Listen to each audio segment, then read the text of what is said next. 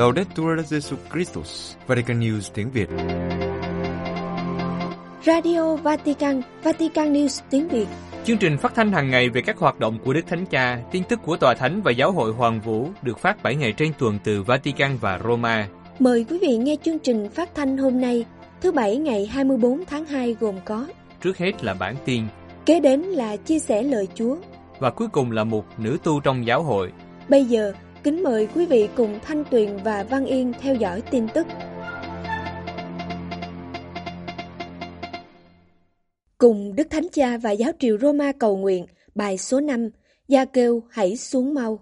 Vatican, trong video suy niệm thứ 5 trong mùa chay, được công bố vào ngày 23 tháng 2, Đức Hồng Y Cantalamessa, giảng thuyết viên phủ giáo hoàng, suy tư về lời của Chúa Giêsu nói với ông Gia kêu, hãy xuống mau. Ngài nói rằng, Chúa Giêsu muốn bước vào thâm sâu trong cuộc sống của chúng ta như một người yêu và nhờ tình yêu của người, chúng ta được biến đổi. Các bài suy niệm của Đức Hồng Y trong 6 ngày, từ ngày 19 đến ngày 24 tháng 2, được đăng trên các mạng xã hội của Vatican News để giúp các tín hữu cùng với Đức Thánh Cha và Giáo triều Roma cầu nguyện trong tuần tĩnh tâm của các ngài. Đức Hồng Y mời gọi các tín hữu nghiền ngẫm suốt cả ngày như nhai kẹo cao su, lời Chúa được đề ra cho ngày sống.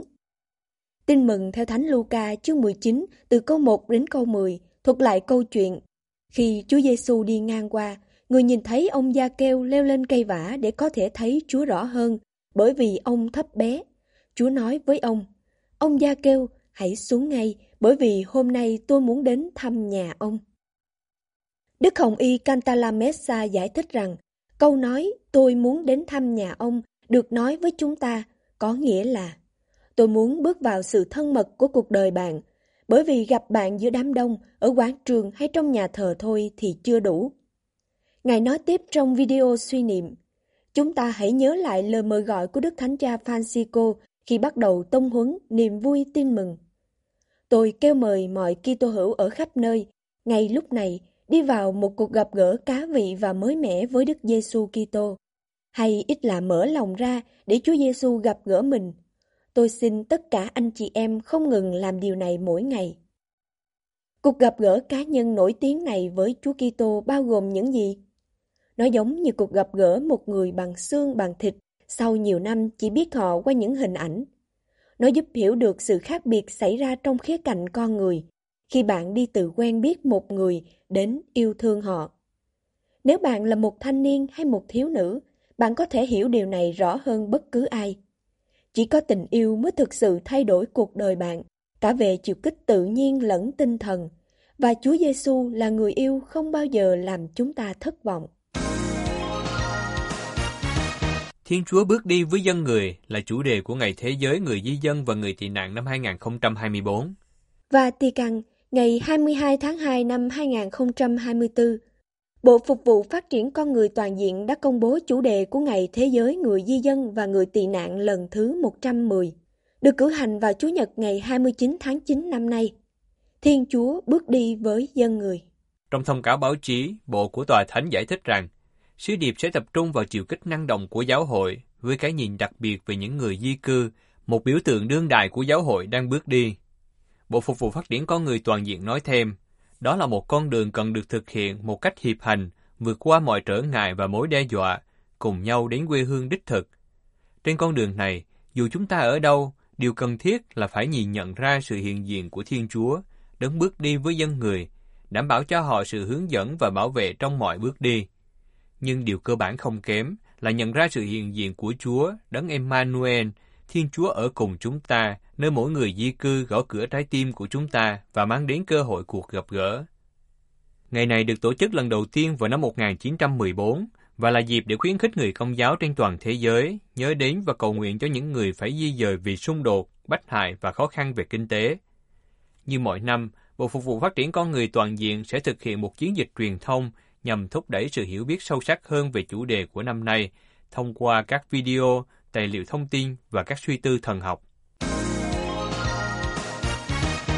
Bốn đền thờ lớn ở Roma ra mắt trang web mini, từ khách du lịch thành người hành hương. Vatican, bốn đền thờ của Đức Giáo Hoàng ở Roma hợp tác với Bộ Truyền thông ra mắt một trang web nhỏ với mục đích hướng dẫn thiên liêng và nghệ thuật về những đền thờ và giúp cho các tín hữu chuyển từ khách du lịch đến người hành hương. Trang web từ khách du lịch thành người hành hương muốn giới thiệu các đền thờ Thánh Phêrô, Thánh Gioan Laterano, Thánh Phaolô ngoại thành và Đức Bà Cả cho các khán giả trẻ thông qua nội dung phù hợp với sở thích của họ.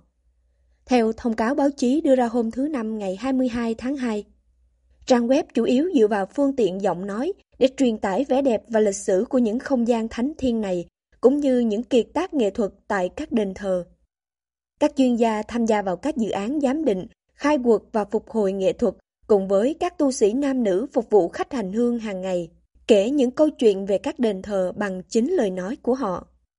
Qua giọng nói ấm áp và nhiệt tình của mình, họ đóng vai trò là những nhân chứng và chia sẻ tình yêu của họ đối với mọi thứ mà bốn đền thờ thể hiện.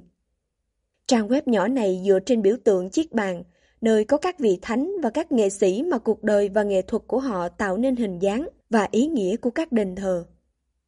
Thông cáo giải thích Bàn ăn cung cấp một không gian nơi không chỉ chia sẻ thức ăn mà còn chia sẻ những cái nhìn, câu chuyện và trải nghiệm. Do đó mời gọi du khách dừng lại một chút và dành chút thời gian cho khoảnh khắc suy tư ngắn ngủi. Sáng kiến từ khách du lịch đến người hành hương cũng có dạng postcard, đồng hành cùng những người hành hương trong suốt hành trình của họ, dù trực tiếp hay trực tuyến.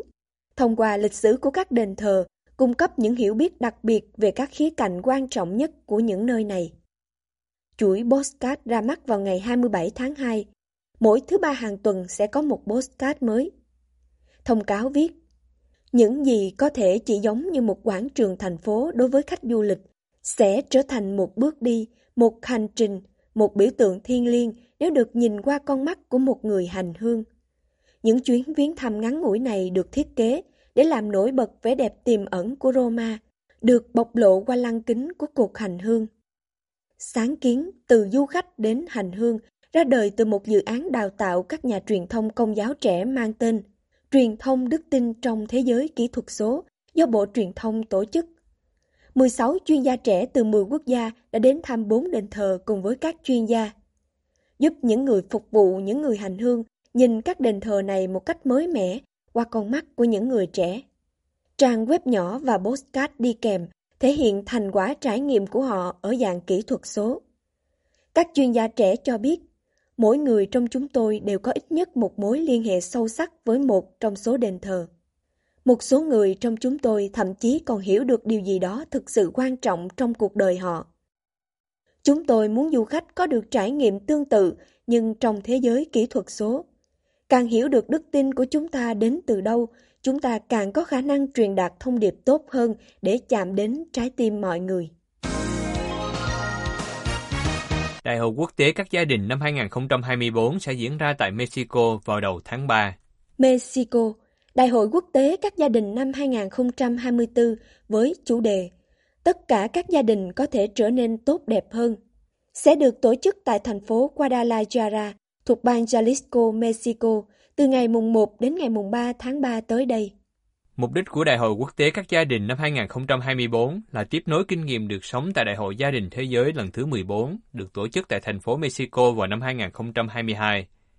Đại hội năm nay sẽ là cơ hội gặp gỡ, học hỏi và hợp tác liên ngành và liên tôn giáo, tìm cách nối kết và trang bị cho các nhà lãnh đạo, các tổ chức và các gia đình để khẳng định, tôn vinh và củng cố thể chế gia đình như nền tảng tự nhiên của xã hội. Chủ tịch của đại hội ở Mexico, Fernando Milanes, đã tuyên bố trong cuộc họp báo vào ngày 31 tháng 1 rằng sự kiện này sẽ mang đến thời gian học hỏi và hợp tác để củng cố các gia đình. Ông nhận ra rằng các gia đình phải đối mặt với vô số các thách thức và do đó Đại hội quốc tế các gia đình hướng tới việc trang bị cho họ để họ có thể trở thành nguồn an ninh và sức khỏe toàn diện, can tính và thuộc về, lập kế hoạch và mục đích. Lupita Venegas, chủ sở hữu của đài phát thanh Valora và là người phát ngôn của đại hội, nhấn mạnh tầm quan trọng của việc giải quyết các căn bệnh khác nhau ảnh hưởng đến gia đình, chẳng hạn như ngoại tình, trầm cảm và bạo lực gia đình. Karen Aoue, một phát ngôn viên khác của đại hội, chú trọng đến phụ nữ và nói rằng đại hội sẽ tạo cơ hội để cải thiện mối quan hệ của chúng ta với con cái và tìm kiếm sự hòa giải cá nhân và chữa lành nhiều vết thương khó và khó chấp nhận. Sự kiện này sẽ có 4 chương trình, gồm có chương trình chung, cho giới trẻ, thanh thiếu niên và trẻ em. Các Kitô hữu bờ Tây và Jerusalem ngày càng bị phân biệt đối xử và thất nghiệp. Roma, theo tổ chức trợ giúp các giáo hội đau khổ, do xung đột gia tăng, các Kitô hữu sống ở bờ Tây và Jerusalem ngày càng bị phân biệt đối xử về tôn giáo và các nơi làm việc. Tổ chức của giáo hội công giáo cho biết, hiện ở đây tỷ lệ thất nghiệp lên tới 72%, một kỷ lục chưa từng có trong lịch sử thánh địa. Khu vực này đang trải qua một cuộc khủng hoảng kinh tế lan rộng, khiến nhiều gia đình phải cố gắng để sống còn. Thực tế, do việc đi lại bị hạn chế và ngành du lịch bị tê liệt, nhiều công nhân và nhân viên bị sa thải hàng loạt. Mặt khác, quyết định của chính quyền Israel thay thế người Palestine trên thị trường lao động đã tạo ra vấn đề thất nghiệp lâu dài. Dự kiến, hơn 80.000 công nhân Ấn Độ sẽ đến nước này để làm công việc mà trước đây do người Palestine thực hiện. Tin này đã được phổ biến trên các phương tiện truyền thông Israel và qua các nguồn tin địa phương và được tổ chức trợ giúp các giáo hội đau khổ xác nhận. Quyết định này có liên quan đến một sự trả thù cho các cuộc tấn công vào tháng 10 năm ngoái, nhằm cô lập và gạt ra ngoài lề người Palestine, Kitô hữu và người Hồi giáo. Điều này sẽ ảnh hưởng nghiêm trọng đến cộng đoàn Kitô hữu ở Thánh địa. Nhưng tình hình kinh tế không phải là thách đố duy nhất trong đời sống hàng ngày của các Kitô hữu. Theo nguồn tin trên, đều thánh giá có thể khiến một Kitô hữu gặp rắc rối. Đôi khi mọi người phải che giấu danh tính tại chính quê hương để tránh gặp rắc rối. Sự hiện diện trong khu vực của các nhóm có các phần tử ngày càng cực đoan khiến tình hình càng thêm khó khăn. Các Kitô hữu bị kẹt giữa hai bên, một vị trí đặc biệt dễ bị tổn thương.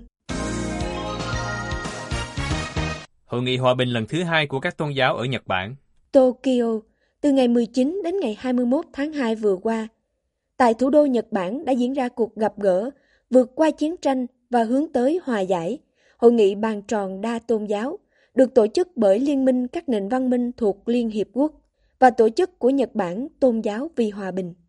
Hội nghị tập hợp các nhà lãnh đạo của năm tôn giáo đại diện từ 15 quốc gia đang có xung đột nhằm chia sẻ sự khôn ngoan, khám phá các tiến trình và sáng kiến cho hoạt động thúc đẩy hòa bình và hòa giải.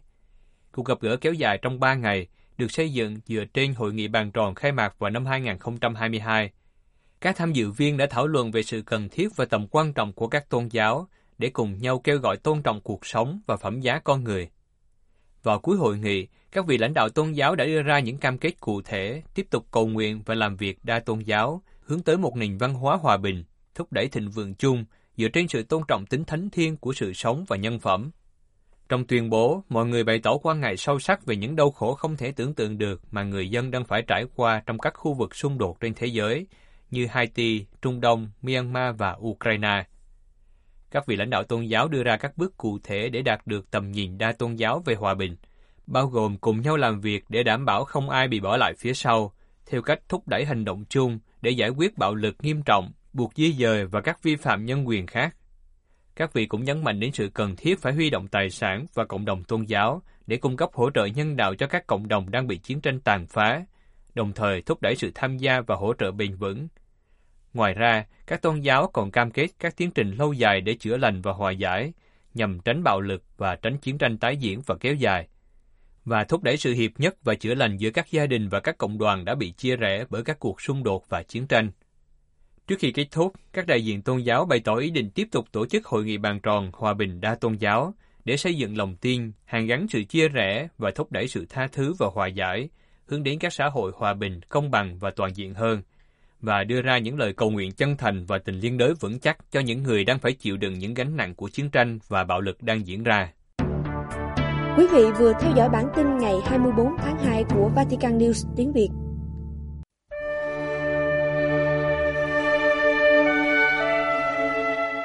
Vatican News tiếng Việt Chuyên mục Chia sẻ lời Chúa Linh mục Gioan Bautista Phương Đình Toại dòng Camilo chia sẻ lời Chúa Chúa nhật thứ hai mùa chay.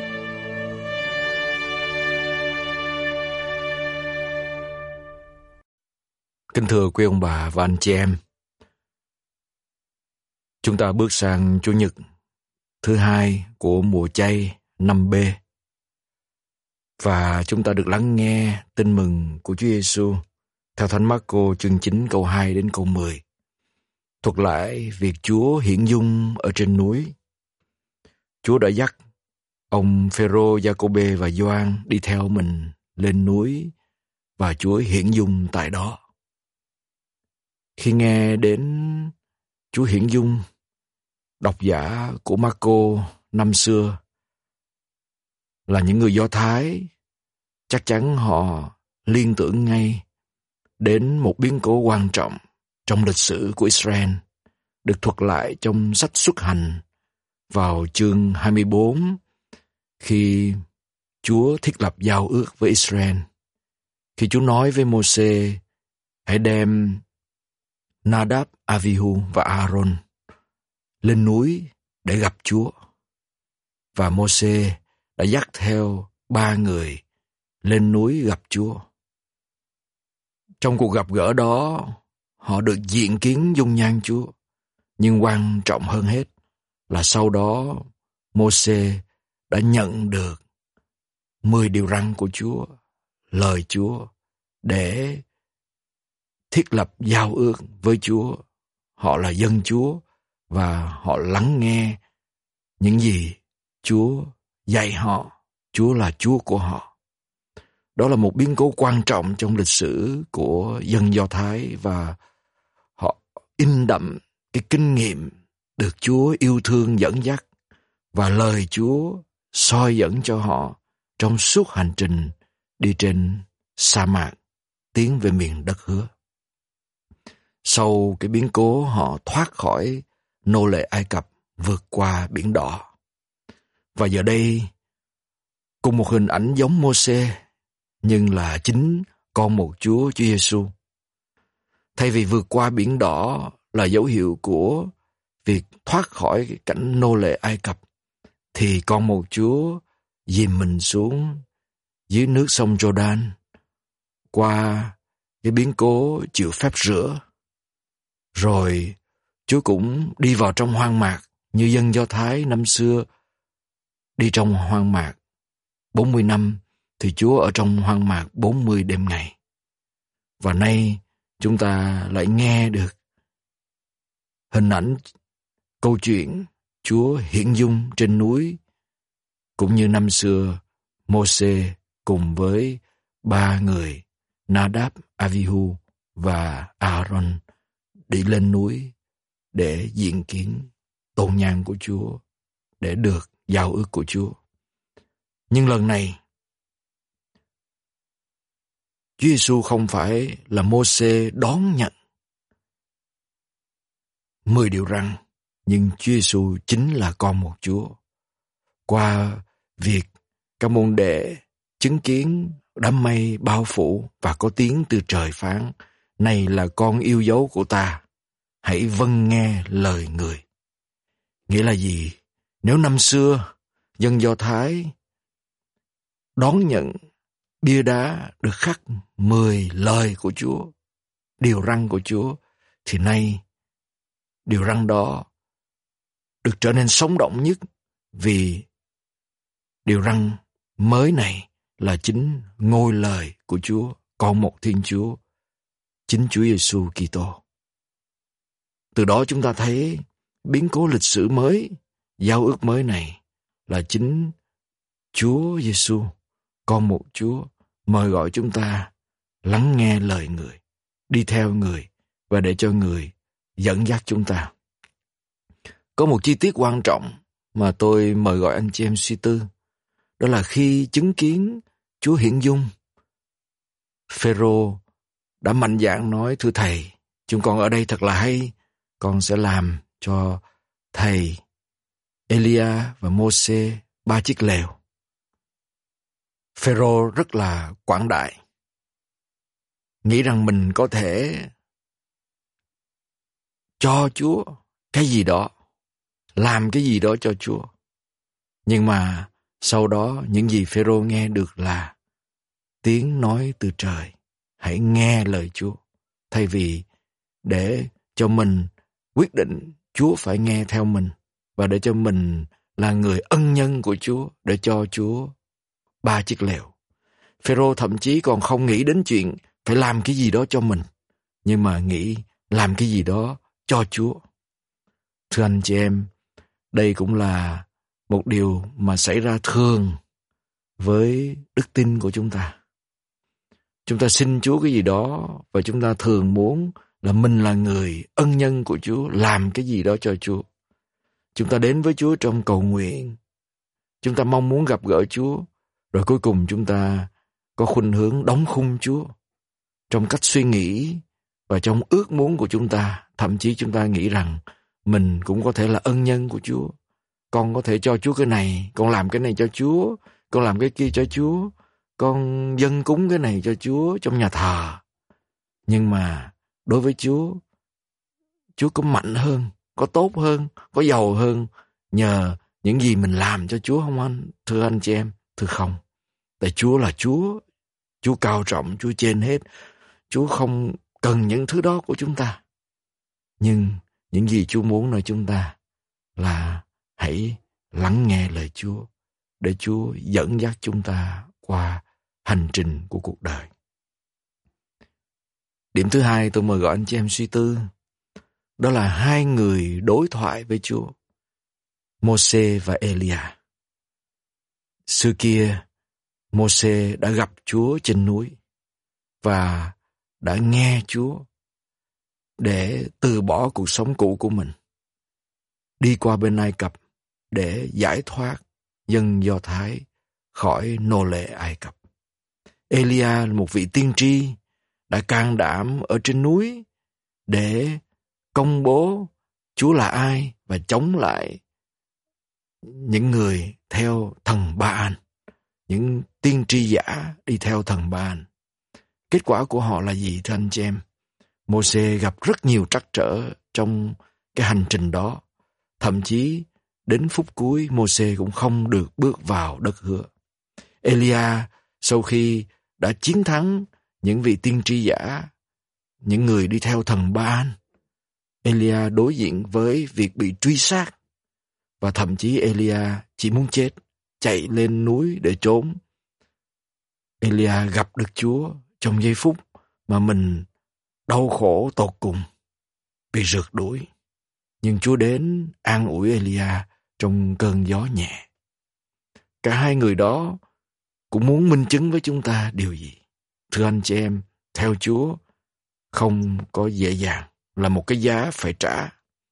Khi mình đứng về phía Chúa, khi mình giải thoát, muốn đem mình ra khỏi cảnh tội lỗi, mình đối diện với khó khăn, với vất vả, thậm chí là bị rượt đuổi. Rất là nhiều người trong cuộc sống ngày hôm nay vì giữ vững đức tin, họ đối diện với sự bắt hại. Đất nước chúng ta ngày xưa có hàng trăm vị thánh tử đạo đối diện với việc bị bắt hại vì họ nghe lời Chúa và họ giữ vững đức tin. Thưa anh chị em, Chúa cũng nói với các môn đệ khi xuống núi, đừng nói với ai chuyện này, cho đến khi Thầy sống lại từ cõi chết. Nghĩa là gì? Chúa muốn các môn đệ cũng nghe Chúa, đi theo Chúa và chỉ có thể hiểu được cái giá trị của hành trình đi theo Chúa sau cái biến cố Chúa chịu chết và sống lại. Tôi cũng mời gọi anh chị em nhìn lại cuộc đời của mình. Sống giữ vững đức tin, chúng ta cũng phải trả giá thưa anh chị em. Chúng ta trả giá khi mình phải chung thủy. Chúng ta trả giá khi mình phải liêm chính trong công việc, làm ăn, buôn bán. Chúng ta trả giá trong việc chúng ta cũng phải tuyên xưng mình là người công giáo và mình không thực hành những điều đi ngược với những gì Chúa dạy mình. Chúng ta thiệt thòi hơn. Nhưng chúng ta bình an. Nhưng chúng ta biết rằng Chúa luôn bên cạnh chúng ta. Chúa an ủi chúng ta. Chúa dắt chúng ta đi theo Ngài. Thưa anh chị em, Chúa Giêsu đã lắng nghe lời Chúa Cha và Chúa vâng phục cho đến cùng trên thập giá. Ngày hôm nay chúng ta phải nghe nhiều cái tiếng nói khác nhau trong xã hội, trên mạng, và nhiều tiếng ồn làm ảnh hưởng đến hành trình theo Chúa của mình. Đôi lúc mình cũng cảm thấy mình lạc lõng, mình đối diện với nhiều mất mát đau khổ. Có khi mình cũng có thể bị lung lay với đức tin giữa cái cám dỗ chạy theo những cái xu hướng của thế gian hay sống theo những gì Chúa dạy mình. Tuy nhiên, ơn gọi của Chúa dành cho chúng ta vẫn tiếp tục là lời mời gọi để yêu thương, yêu đến cùng, đi theo Chúa trên hành trình thầm giá và để cho Chúa, lời của Chúa an ủi mình. Hãy lắng nghe lời Chúa. Ước gì mùa chay thánh này mỗi chúng ta cũng dám ngồi lại với chính mình và đặt câu hỏi Chúa thật sự muốn điều gì nơi tôi? Chúa nhắn nhủ điều gì qua kinh thánh, qua lời Chúa, qua mỗi biến cố trong cuộc sống? Và tôi sẵn sàng để được lắng nghe những lời mời gọi đó như thế nào. Chúng ta cũng tự hỏi, có phải tôi chỉ muốn làm ân nhân của Chúa, muốn Chúa làm cái gì đó cho tôi, và tôi làm cái gì đó bù lại cho Chúa, hay là tôi là người để cho Chúa dạy mình, dẫn dắt mình, và mình làm theo thánh ý Chúa. Nguyện chúc tất cả quý ông bà anh chị em một mùa chay thánh thật sốt sắng và xin cho tiếng Chúa vang lên trong tâm cảm anh chị em là tiếng nói đem lại bình an và chúc lành cho hành trình theo Chúa của mỗi chúng ta. Amen.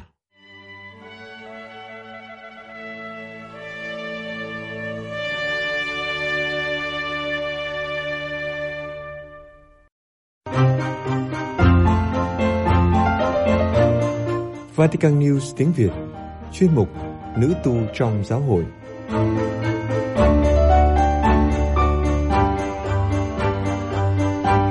Đáp lại lời mời gọi thực thi công bằng xã hội.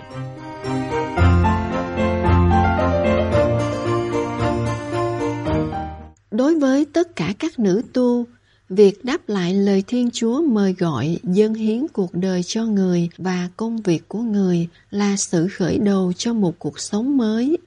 Sir Ellen Sanchez bắt đầu cuộc sống mới bằng cách chăm sóc con cái của các gia đình thuộc các tầng lớp lao động tại các ngôi nhà của các nữ tu thánh gia ở California và Nevada. Sir Ellen đang ở ngôi nhà chăm sóc ở Las Vegas vào ngày Martin Luther King bị ám sát năm 1968. Hầu hết các gia đình họ phục vụ đều là người da đen. Sơ nhớ rất rõ ngày hôm đó đã buồn như thế nào đối với tất cả những người dân này. Sơ nhớ lại ngày đó và nói, đây là những người dân của tôi và tôi rất đau buồn với họ. Sơ dự định tham gia tuần hành ở Las Vegas vào ngày hôm sau để tưởng nhớ ông Luther King. Nhưng khi bề trên của Sơ Ellen nghe được, đã yêu cầu các nữ tu không được tuần hành vì sẽ không có cộng đồng tu sĩ nào khác tham gia. Sơ Ellen nói, tôi đến nhà thờ để cầu nguyện, dự định sẽ vâng theo ý muốn của bề trên. Nhưng sau đó, phụ huynh của một trong những đứa trẻ ở ngôi nhà chăm sóc của chúng tôi hỏi, Sơ ơi, Sơ có đi tuần hành với chúng con không? Vào lúc đó tôi biết mình phải đi tuần hành. Đó là một cảm giác mạnh mẽ như bạn được tạo ra để làm việc này. Đây là những gì bạn được kêu gọi để làm. Sơ Ellen cảm nhận cách rõ ràng rằng Chúa đang kêu gọi sơ tuần hành ngày hôm đó và biến công bằng xã hội thành một phần không thể thiếu trong việc mục vụ của sơ. Lời kêu gọi đó đã thôi thúc sơ đứng lên đấu tranh cho nhân quyền, bình đẳng và công bằng về nhiều mặt. Khi chi phí nhà ở tăng vọt trong những năm 1990, nhà ở giá phải chăng đã trở thành một vấn đề quan trọng ở California. Để đáp ứng nhu cầu đó, với tư cách là chủ tịch mới được bầu của Hội Nữ Tu Thánh Gia, Sir Ellen đã lãnh đạo cộng đoàn của mình tìm kiếm một nhà phát triển về nhà ở giá rẻ để các sơ có thể bán một mảnh đất liền kề với nhà mẹ của các sơ cho nhà phát triển này. Nhiều người hàng xóm của các sơ cùng với các thành viên hội đồng thành phố đã phản đối kế hoạch này. Đột nhiên, Sơ Ellen đi đầu trong việc ủng hộ nhà ở giá rẻ. Sơ giải quyết sự phức tạp của chính quyền thành phố, phát biểu tại các cuộc họp của Hội đồng thành phố và thuyết trình trước nhiều nhóm khác nhau. Trong nhiều tháng để dự án tiến triển, Sir Ellen đã trở thành người có mặt tại các cuộc họp của thành phố, đứng lên bảo vệ người dân thường không có tiếng nói. Sir Ellen và các nữ tu thánh gia đã kiên trì chiến thắng nhiều đối thủ, mở đường cho việc xây dựng làng Orozom, nơi cung cấp nhà ở giá phải chăng cho các gia đình, và Avelina cho người cao tuổi. Cả hai đều đã trở thành hình mẫu cho những phát triển khác. Dựa trên công việc của mình về vấn đề nhà ở, Sir Ellen được yêu cầu phục vụ trong ủy ban các mối quan hệ giữa con người của thành phố Fremont, cơ quan xử lý nhiều vấn đề phức tạp trong thành phố đa dạng về văn hóa của họ. Năm 2008, nạn buôn người được biết đến. Các nữ tu thánh gia đã cam kết nỗ lực chống lại sự vô nhân đạo này. Sơ Ellen đã cùng với Sir Caritas Foster nghiên cứu về tệ nạn buôn người để họ có thể giáo dục người khác về vấn đề này. Khi kiến thức và tầm ảnh hưởng của họ trở nên rõ ràng, FBI địa phương đã yêu cầu họ làm cộng tác viên trong lực lượng đặc nhiệm chống buôn người của FBI. Họ cùng nhau xây dựng liên minh, giáo dục người dân về vấn đề này, vận động cho các nạn nhân và phát triển các cách để giải quyết vấn đề này. Vào năm 2017, tại một sự kiện quốc gia ở Washington DC, FBI đã công nhận các nữ tu của thánh gia vì những đóng góp quan trọng của họ trong lĩnh vực này. Trong hơn 10 năm, Sir Ellen đã phục vụ trong Hội đồng Liên tôn ba thành phố Fremont, Newark và Union City, bang California là tổ chức có mục đích nghiên cứu và tôn trọng các truyền thống tín ngưỡng khác nhau, cũng như cùng nhau làm việc vì một xã hội hòa nhập. Nhóm này có lập trường công bằng xã hội mạnh mẽ và một trong những nỗ lực của họ là khuyến khích thành phố Fremont tham gia cùng các cộng đồng trên khắp thế giới để trở thành thành phố nhân ái và áp dụng hiến chương nhân ái.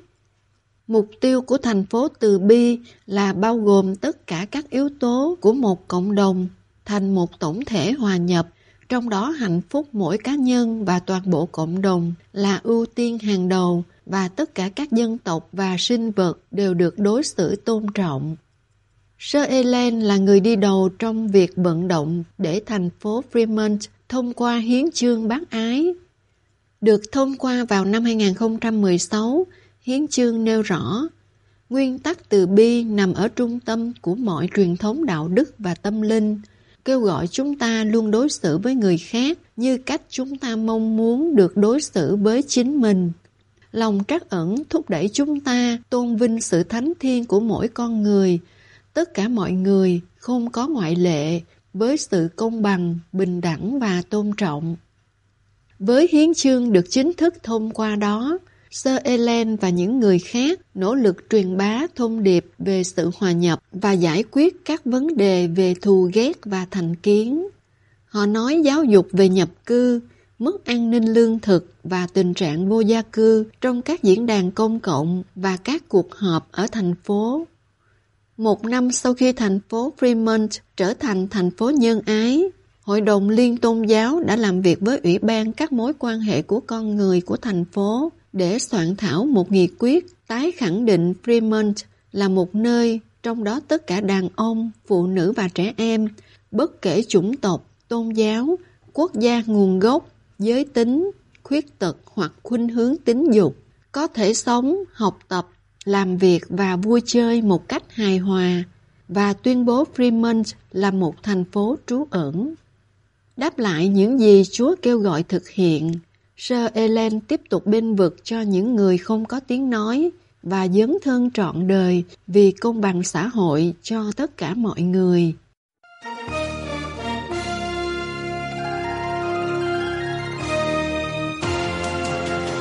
Cảm ơn quý vị đã chú ý lắng nghe chương trình Radio Vatican của Vatican News tiếng Việt. Xin Thiên Chúa chúc lành cho quý vị và toàn gia quyến. Laudetur Jesu Christus, ngợi khen Chúa Giêsu Kitô.